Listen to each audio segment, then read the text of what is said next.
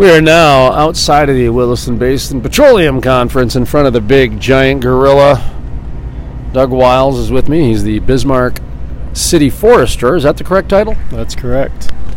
Excellent. Well, thank you for joining us here today. One of the things we wanted to ask you about was just some of the uh, advantages of trees and some of the obstacles that you have as a city uh, forester, I guess would be the right term. But also, you guys just had Arbor Day, so let's talk about your Arbor Day celebration in Bismarck, North Dakota. Yeah, Arbor Day in North Dakota falls on the first Friday in May, and last week we got to celebrate with a fourth grade class from Liberty Elementary. We honored a, a local developer for the work that he's done to improve and increase our urban forestry in Bismarck, and the, the kids at Liberty Elementary put on a, a little production of poems and skits and even a rap uh, to celebrate trees. So it was pretty exciting. Urban forestry, what is that? Urban forestry, we look at you know the collection of all the street trees on public and private property, the the cities, the trees around the city as a forest, uh, as an ecosystem, uh, and so that term is used to describe all the trees within the city. Let's talk about trees in a city. Uh, I've made the contention that half the trees planted in the United States over the last 20 years by cities and nonprofits have died in the first year. And that was a, a study out of Clemson a number of years ago that I cited. Um, I'm not f- sure if you're familiar with studies like that or if you think I'm out of line for making statements like that, but that's just the research I've done. You're the expert. Talk to me about the cities when it comes to the planning and the uh, uh, trees and just that whole thing. Uh, you're not far off. I don't know the exact statistic on the survival rate of trees within the urban environment, but it is significantly lower than what you would find in a natural forest. Or expect, I imagine. Right, right. And uh, it's pretty obvious that the urban environment is much more harsh. We, we're warmer than, you know, outside of city limits. There's not a lot of water, there's concrete. So there's a lot of things stacked against trees to start with. Uh, one of those, you know, if a tree's not planted properly, that's that's a uh, a big strike against it. You know, it, it, takes some knowledge and it takes some technique to ensure that those trees are going to start off on the right foot and that's one thing that, that maybe isn't taken into consideration when people plant trees or organizations or even municipalities plant trees is the amount of work that it takes to make a tree succeed um, beyond those first few years. It, it takes watering, it takes uh, staking and, and, protecting that tree for a number of years. So it's a lot of man hours, it's a lot of resources that are required. Um, yeah, so I would say that stat's pretty close. How about when it comes to tree selection? Uh, we'd like to give the example of, and I don't know if this was just the North Dakota, Minnesota, Midwestern thing, but it just seemed like the way the government solved tree problems for 20, 30 years was let's go plant 10,000 ash trees.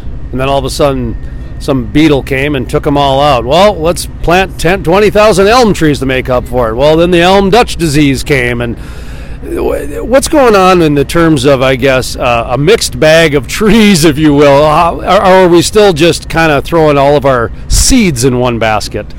No, we've uh, unfortunately had a couple different pests come through in disease cycles that have uh, have uh, taught us a tough lesson. You know, first it was Dutch elm disease, where you know, in North Dakota, the American elm, it's our state tree, and it's a great tree. It grows fast, provides a lot of shade, but we had a ton of them, you know. And then when Dutch elm disease came, we, we've lost a lot. Unfortunately, in Bismarck, we have a great management program, and we've been able to keep some of those trees.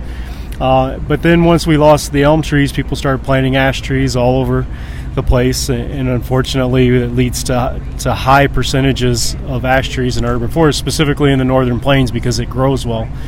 And it's set us up for some big time failures once emerald ash borer gets to North Dakota.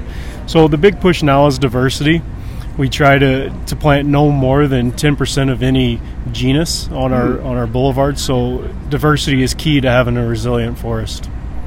That's interesting. So we're talking about 10%. That's a low number for yeah. to go from 100%, you know, ash trees now only 10%, which is, you know, good, but how does that work then? Do do people get to choose or is it based on well, we're all out of apple trees, so you can't do apple trees until these these species or genus have been satisfied. How does that work? So for us in Bismarck, uh, we don't allow people to plant ash trees on the boulevard anymore. Uh, so that's one one thing that we've done, and and that ten percent is a goal. That's Yeah, what we're trying to achieve. So. Um, People are going to plant what they're going to plant, and and a tree, any tree is better than no tree. Mm-hmm. Um, but we try to educate the citizens about what we're trying to accomplish, why that diversity is important, and uh, teaching them that, like I said, diversity is resiliency.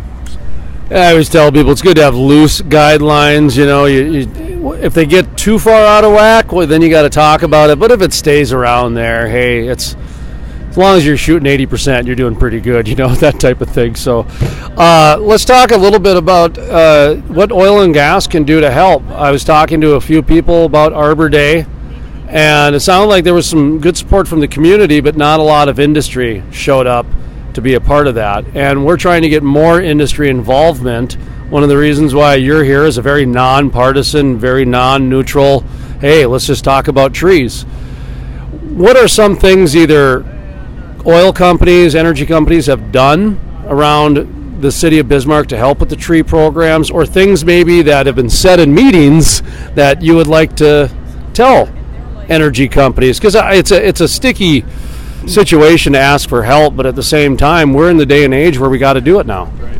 Uh, so actually, Marathon does contribute to our programs. They contribute a couple thousand dollars a year to that, and that's something that you know the industry could do. All municipalities are are looking for creative ways to to fund some of their programs. Uh, in our in our case, we're looking for ways to fund tree planting or to fund projects. You know, sometimes we try to partner with uh, scouts or other small groups, and you know, as a municipality, budgets are always a constraint. So trying to find creative ways and partners and, and groups to partner with to, to make those great ideas happen.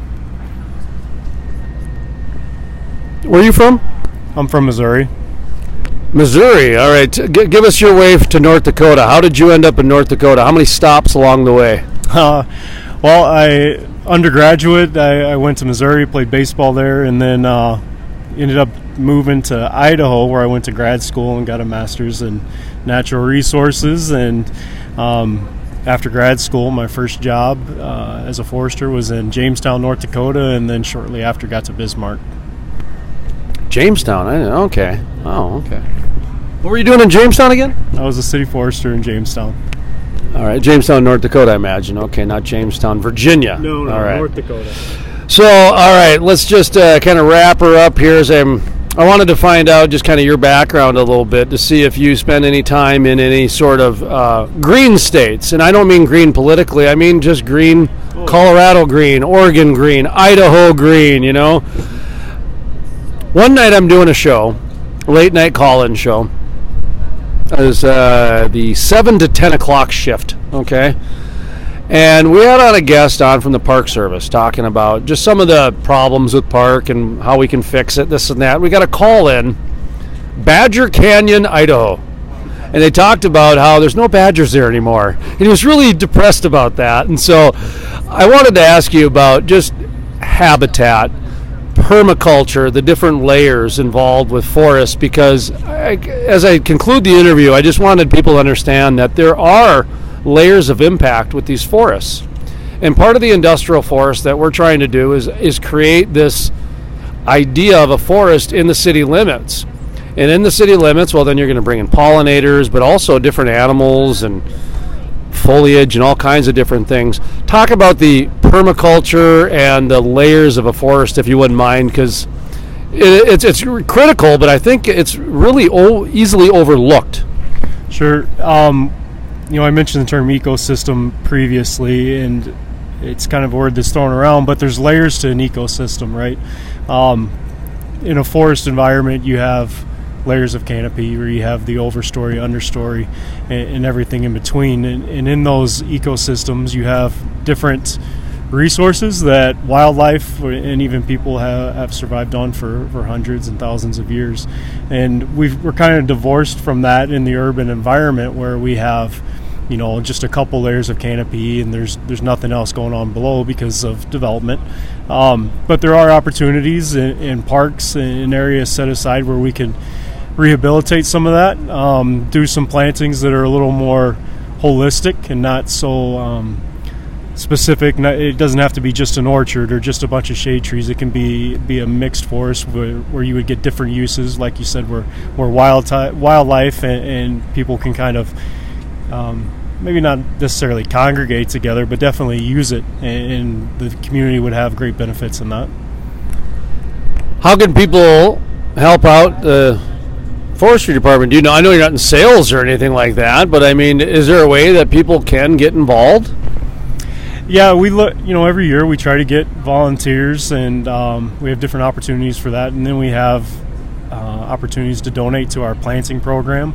We have a Partners in Planting program. It's been around for about 24 years, and we raise money annually, and the city matches that to to get trees out on the boulevard. Last year we had about a thousand trees planted on the boulevard as a result of that program. So that's something people can do.